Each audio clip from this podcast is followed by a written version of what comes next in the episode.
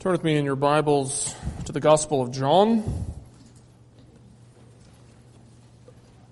Scripture reading this morning is going to be John chapter 11, verses 1 through 46. If you're using one of the uh, Pew Bibles, you will find John chapter 11 beginning on page 897. Now, I know the bulletin says that I'm going to be preaching on Psalm 12 this morning, and so if you want to hear that sermon, you'll have to come back next Sunday.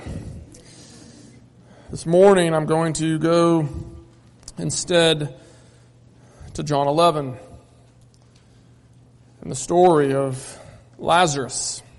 Lazarus' illness, Lazarus' death, and Lazarus' resurrection. Those of you who don't know, you've already heard Jim mention it uh, in the prayer, but my step mother in law died early Saturday morning. She had had a, a health condition for, for years, pulmonary fibrosis, but it was managed. She wasn't fully healthy by any means, but, but she was okay. She was living life. She went on vacation with us this summer. And then last week she got pneumonia. And for someone with her lung condition, that is terribly serious. On Monday, she went to the hospital. On Wednesday, they put her on a ventilator to, to help her breathe and to help, hopefully, her body begin to, to heal. But by Friday, it was clear that she would not be uh, coming home from the hospital. And early Saturday morning, she died. In light of her death, I want to uh, take us this morning to a passage that has been uh, bouncing around in my mind a lot this week. And I want to do this publicly here in the pulpit because I know that, that I am not the only one, that my family are not the only ones who, who are hurting. We're not the only ones who are groaning. Many of you are groaning with us. You are sharing our pain, and we thank you for the expressions of, of kindness and love that you have already shown us. But I also know that many of you are dealing with your own tragedies, your own trials, your own pains. I don't know all the details. I know some of them. But I know enough to know that, that we are all living in a broken world. We are all living in a world marred by sin. And so this morning I want to share with you some of my thoughts as I have processed this loss and as I have attempted to help my family process this loss. You need to know I don't have anything like a prepared sermon, so this might get a little rambling, and you'll just have to be patient with me. But, but I hope, I hope that these meditations, will be both to God's glory and your good. I hope that this will be beneficial to you, and I think that it will because I know that God's Word is given to us that we might live as people of hope. So let us pray this morning and ask that God would be with us as we meditate upon this portion of His Word here this morning. Pray with me. Father God, we come to you this morning asking for your grace, as we always do. Father, recognizing that your word is living and active, that by it we have life, that by it we have hope. And so we ask, Father, that your Holy Spirit would indeed open our eyes this morning and open our ears and open our hearts that we might hear and receive this portion of your word, that we might receive the, the encouragement that you have for us this morning, that it might put down deep roots, that it might begin its work of transformation, that we might be renewed, and that we might be set free to live as people of hope, even in the midst of grief. We pray this in Jesus' name. Amen. The grass withers and the flower falls, but the word of the Lord stands forever. John 11, beginning at verse 1. Read with me. Now a certain man was ill, Lazarus of Bethany, the village of Mary and her sister Martha. It was Mary who anointed the Lord with ointment and wiped his feet with her hair whose brother Lazarus was ill. So the sisters sent to him, saying, Lord, he whom you love is ill. But when Jesus heard it, he said, This illness does not lead to death. It is for the glory of God, so that the Son of God may be glorified through it. Now Jesus loved Martha and her sister and Lazarus. So, when he heard that Lazarus was ill, he stayed two days longer in the place where he was. Then, after this, he said to his disciples, Let us go to Judea again. The disciples said to him, Rabbi, the, the Jews were just now seeking to stone you, and you are going there again? Jesus answered, Are there not twelve hours in the day? If anyone walks in the day, he does not stumble, because he sees the light of this world. But if anyone walks in the night, he stumbles, because the light is not in him. After saying these things, he said to them, Our friend Lazarus has fallen asleep, but I go to waken him. The disciples said to him, Lord, if he has fallen asleep, he will recover. Now Jesus had spoken of his death, but they thought that he meant taking rest and sleep. Then Jesus told them plainly, Lazarus has died. And for your sake, I am glad that I was not there so that you may believe. But let us go to him. So Thomas, called the twin, said to his fellow disciples, Let us go also, that we may die with him. Now when Jesus came, he found that Lazarus had already been in the tomb four days. Bethany was near Jerusalem, about two miles off, and many of the Jews had come to Martha and Mary to console them concerning their brother. So when Martha heard that Jesus was coming, she went and met him. But Mary remained seated in the house. Martha said to Jesus, Lord, if you had been here, my brother would not have died. But even now I know that whatever you ask from God, God will give you. Jesus said to her, Your brother will rise again. Martha said to him, I know that he will rise again in the resurrection on the last day. Jesus said to her, I am the resurrection and the life. Whoever believes in me, though he die, yet shall he live. And everyone who lives and believes in me shall never die. Do you believe this? She said to him, Yes, Lord. I believe that you are the Christ, the Son of God, who is coming into the world. When she had said this, she went and called her sister Mary, saying in private, The teacher is here and he is calling you. And when she heard it, she rose quickly and went to him.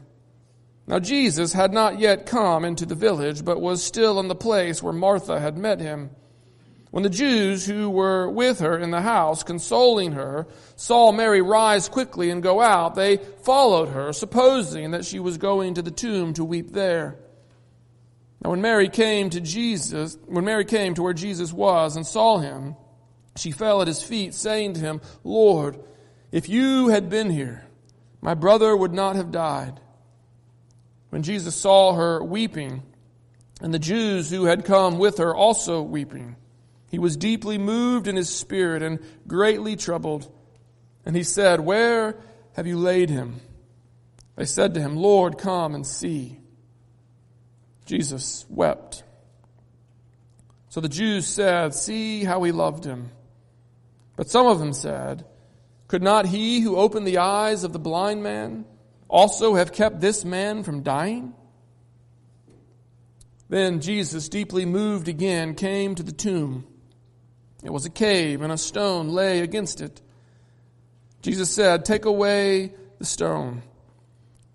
The sister of, to Martha, the sister of the dead man, said to him, Lord, by this time there will be an odor, for he has been dead four days.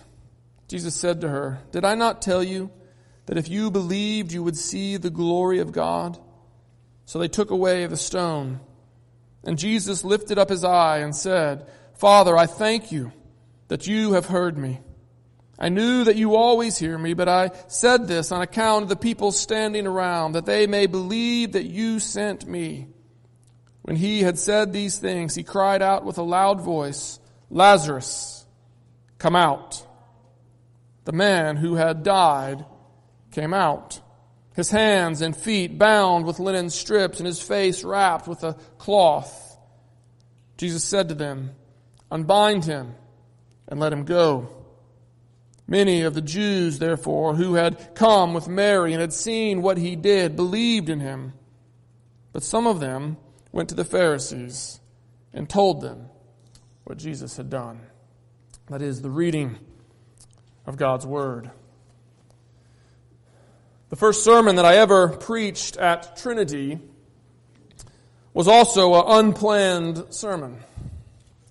I had planned to start a series on Ephesians after I moved here in the month of, of August, a, a series on Ephesians and on the church and what a church is meant to be. But after moving here, before I had preached even my first sermon, we found out that Sarah's mother had cancer.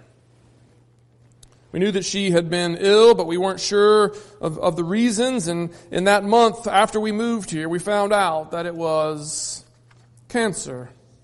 And in the years following, she, she fought that disease. She dealt with the treatments and the side effects of those treatments. But nearly five years after being diagnosed, it took her life. And she died. About a year later, Sarah's dad remarried to a woman named Frances, a, a woman that Sarah had known for, for years and that my children came to love. They, they called her Ram, and she was a true grandmother to them. They, they loved her, and she loved to spoil them the way grandmothers do. As I said, she died early Saturday morning. And it hurts. I hurt for, for Tom. I cannot imagine losing a wife. I certainly cannot imagine losing my wife twice. I hurt for Sarah and for her sisters as they grieve with their dad. And I hurt for my kids.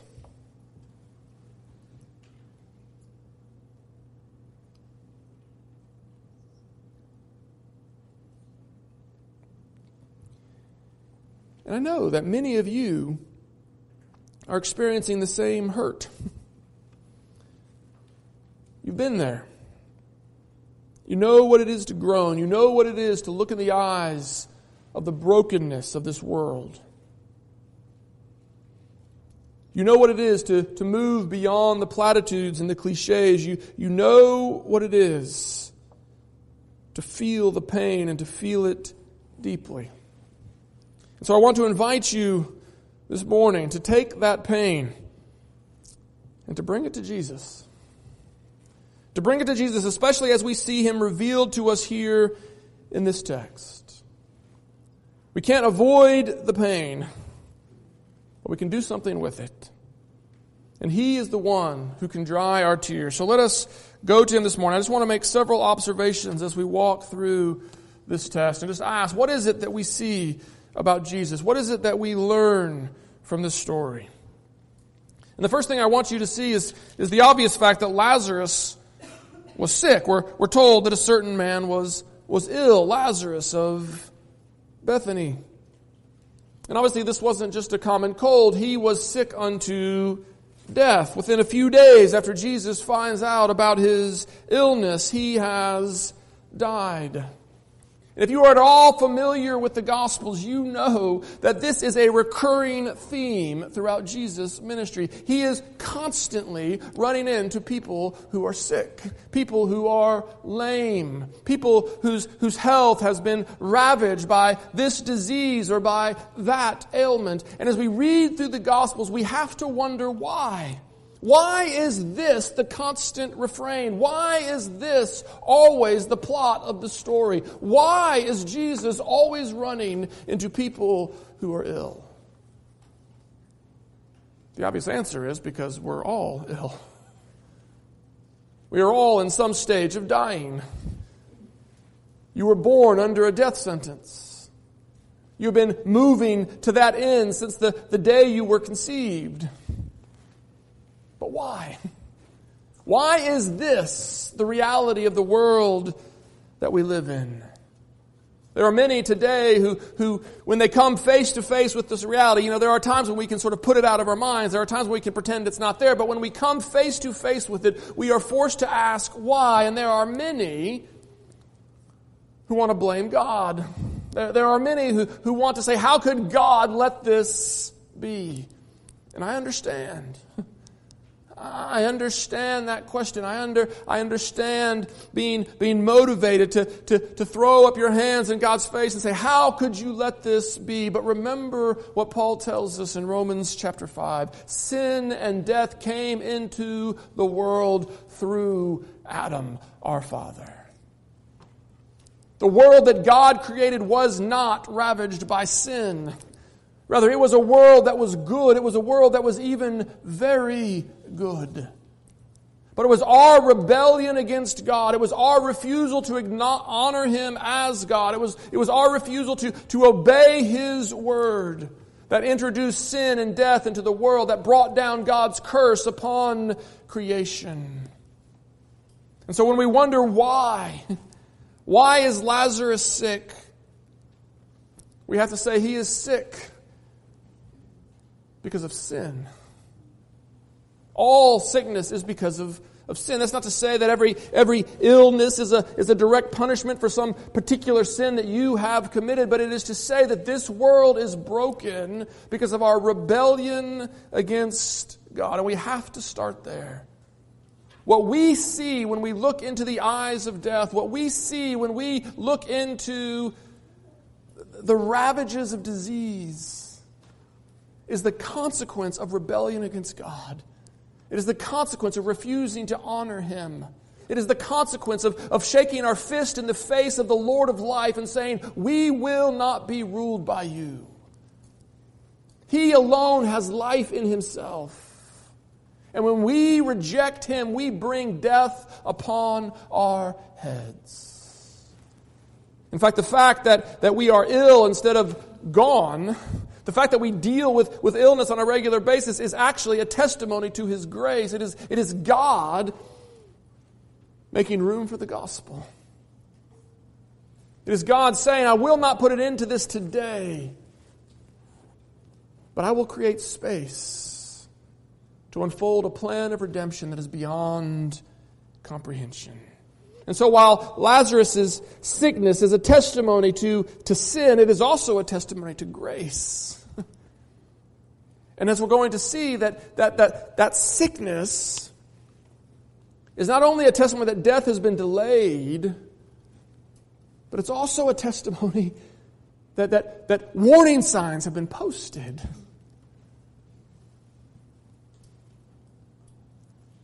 Sin leads to death.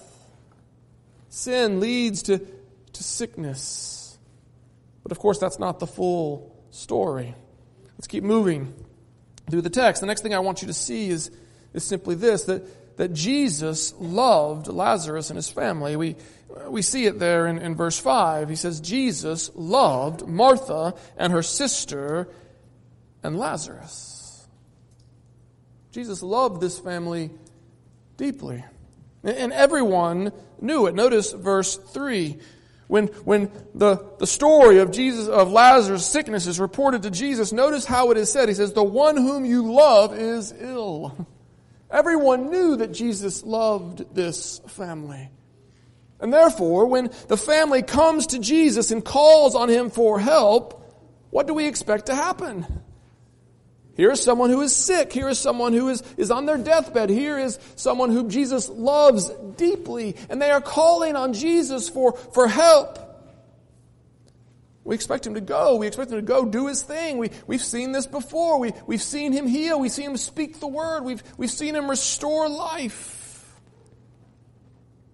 If Jesus loves this family deeply, won't he act? That's the question we ask, don't we? If God loves us, wouldn't he do something? Don't we expect him to act according to our script? You see, we, we have a script. We have a narrative. We, we have an expression of love that we expect, and we expect God to answer to our plans. We expect God to, to do what we think love ought to look like. Well, Jesus loved this family, but he doesn't do what we expect. In fact, he does just the opposite, and he does it because he loves them. Notice that. That's the third thing I want you to see because Jesus loved Lazarus and his family, he didn't go. You see that? Verse 5 Now Jesus loved Martha and her sister and Lazarus. So, therefore, for this reason, translate it any way you want. So, when he heard that Lazarus was ill, he stayed two days longer in the place where he was. Because Jesus loved Lazarus because he loved his sisters. He didn't go. That's hard for us to understand. That's hard for us to, to process. It was hard for them to process. It was, it was hard for, uh, for Martha to understand. Notice what she says Lord, if you had been here, Lord, if you had been here, my brother wouldn't have died. You could have done something about this you can hear her, her pleading. Mary says the same thing when she finally comes out to meet Jesus. She says, Lord, if you had been here. And even the crowd says it. This man who healed the, the blind man, couldn't he have done something for his friend? Couldn't he have prevented this? How would we make sense of this? Because he loved them, he didn't go. Well, Jesus gives us two clues, two reasons why he, he didn't come when he was called. Verse 4, he, he tells us that Lazarus' sickness is that his glory might be seen. What is Jesus doing? He's working to display his glory. Now, to some, that sounds bizarre. That, that sounds incredibly vain. How, how could Jesus be concerned about his glory when his friend is sick? Isn't this the time to, to serve? This isn't the time to make it about you, Jesus. This is the time to, to, to come to the help of your friend. This is the time to do what you can do for, for, for them. How are you concerned about your glory in the midst of all this? John Piper, I think, is very helpful here because he reminds us that Jesus' concern for his glory is actually the ultimate cons- expression of his love for sinners. Because what does Jesus know? Jesus knows that what we need more than anything else is to see his glory, is to see who he is, to behold the Son, and to come to love him, to come to honor him, to come to believe in him, and thereby have life. And in fact, that's the second clue that Jesus gives us in, in verse 15. He says that, that all this is taking place that you might see and believe. What is Jesus up to? Jesus is up to putting his glory on display, that we might see it and believe. And I think there's help for us in this. As we face the ravages of sin in our own lives, as we, as we deal with death in our own lives. As hard as it is for us to process, what we need to see is that God allows sin and death to ravage us in this world because He loves us. We want to turn it the other way around. We want to say, if He loved us, He wouldn't allow this. But that is the lie of Satan. You see, what Scripture tells us is that He allows these things because He loves us. He allows these things so that we might see His glory and believe in Him. That requires some explanation, but before, before I get there, I want you to see one more, one more thing. I want you to think that even though God is going to use these things for good, and as I said, we'll, we'll come back to that, but even though God is going to use these things for good, it doesn't mean they are good. and we need to see that. You probably memorized John 11:35 at some point when you were a kid. It is famously the shortest verse in the Bible. Jesus wept. It's short, but it is profound.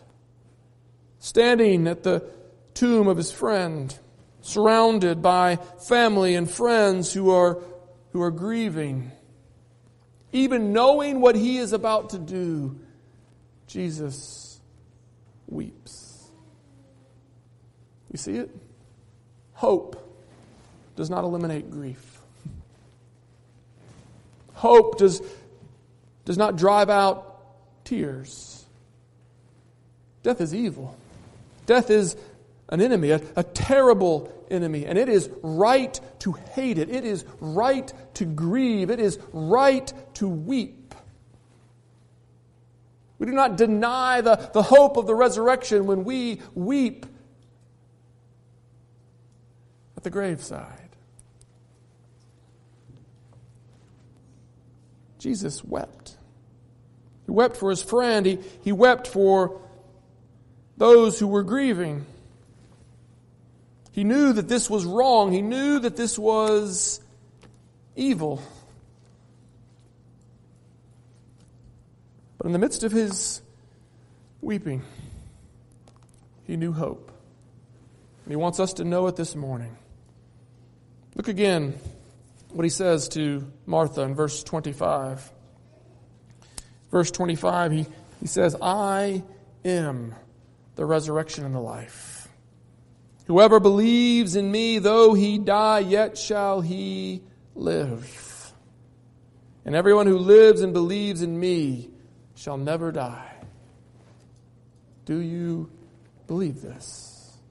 It's really the question before us this morning is do we do we believe this? We believe it, but, but we struggle to understand what does it, what does it mean? What is Jesus talking about? Whoever believes in me, though he die, yet shall he, he live. What is he, what is he talking about? Well, Jesus, I think he is, he is telling us here that there is something worse than physical death. There is, there is something worse than this body ceasing to to function. Yes, this, this life is, is fleeting. Yes, this life is fading. Yes, this outer man is, is wasting away. But the end of this life in Christ is not the end. Apart from Him, there would be no hope. Apart from Him, the end of this life would be the end of all there is. It would be a consignment to an eternal separation from God, the, the consequences of our sin, a, a life of, of, of eternal suffering separated from the good of who God is. That is what we justly deserve because of our sins. But what does Scripture say? God so loved the world that he gave his only Son, that whosoever believes in him should not perish, but have eternal life. You see, sometimes when we read the story of, of Lazarus, we think, well, of course, you know, that's great for them. God raised Lazarus back to life. He's not doing that for me. He's not doing that for, for the ones I love. What comfort is there here for, for me? But to think that way is to, is to confuse the whole story. You see, what God does, what Jesus does for Lazarus is not the greater, but the lesser. Do you see that? What, what Jesus does for Lazarus is the mere shadow pointing to the true salvation. Lazarus is just raised back to this life. Lazarus is just raised back to a perishable life. It is just a, a, token pointing to the far greater thing that Jesus will do for all who believe in him. You see, when we are raised, we are not raised back to this life. Our hope is not this life forever. Our hope is eternal life.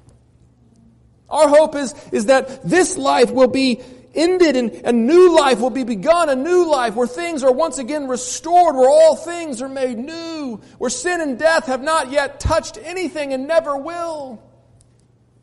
We have an inheritance, Peter says, that is indestructible, unfading, all glorious. That is what is in store for us. And, and Jesus calling Lazarus from the tomb is but a small picture of what he will do for all those who believe in him. You see, what he does it for Lazarus, it's the lesser, not the greater. It's just a, a shadow, just a, a token. And Jesus knows this. It's why he, he allows Lazarus to die. It's why he allows us sometimes to suffer. I said Jesus allows us to experience the, the ravages of, of sin in this world because he loves us. What in the world does that mean? How can that possibly be, be loving? Well, when you begin to see, not from the temporal uh, perspective of, of our 70 or 80 years here, but when you begin to see from the perspective of eternity, it begins to come into focus. You begin to understand that what God is, is doing is that He is moving us to faith. He is opening our eyes to glory that we might believe in Him, that we might receive the greater blessing. We see this sort of in microcosm sometime with, with parents, do we not? Parents who, who protect their kids from every failure, from every hurt, from every hardship, who always pull them out of the fire before they can get burned. Those are children who are not prepared for life. Those are children who will crash and burn when they finally leave the nest. And yet, while we want our, our children to experience some measure of pain, while we want them to experience some measure of, of failure, we do want to protect them from the major pain. We do want to protect them from, from the irreversible hurts. So, how do you let your child experience something but not all? That's what we seek to do. Let them experience something of the consequences of life in this world, but protect them from the major pain. Do you see that that is what your Heavenly Father is doing? The afflictions that He lets you suffer here and now, the afflictions that grieve us, they are slight and momentary. They don't feel that way. They, they, don't feel momentary. They don't feel slight. Death feels final. And we wonder. But He lets us hurt. He lets us experience the, the reality of life in sin, life separated from Him, that we might know our need of Him, that we might be driven to Him, that we might recognize that He is our only hope and that we might recognize that what He offers is far, far greater. Can't make sense of it all, but we know that He lets us grieve. We know that, that He lets us groan. We know that He lets us suffer because He loves us. And because He loves us, what He lets us suffer is slight and momentary because he has something far greater for us. You see, Jesus Christ didn't just resuscitate, he didn't just come back to this life. He rose victorious over sin and death. That which was sown in weakness was raised in power. That which was sown in dishonor was raised in glory. That which was mortal was raised immortal. That which was perishable was raised imperishable. And he rose as the first fruits of our resurrection. Those who believe in him will be united with him, not only in his death, but also in his life for all eternity.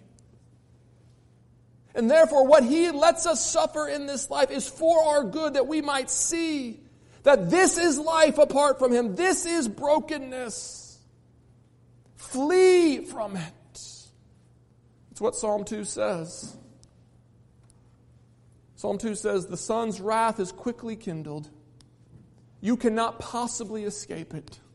You cannot possibly hide from it. But if you flee to him, he will rescue you from it. We live in a world under curse.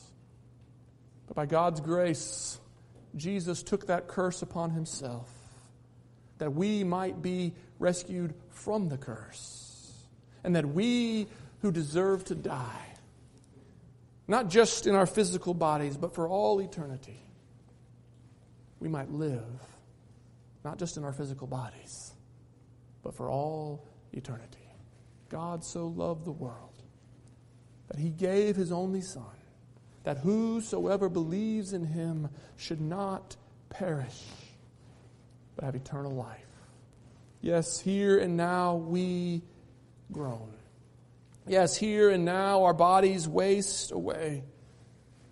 But in Christ, the sting of death is no more. In Christ, to die is gain. It hurts.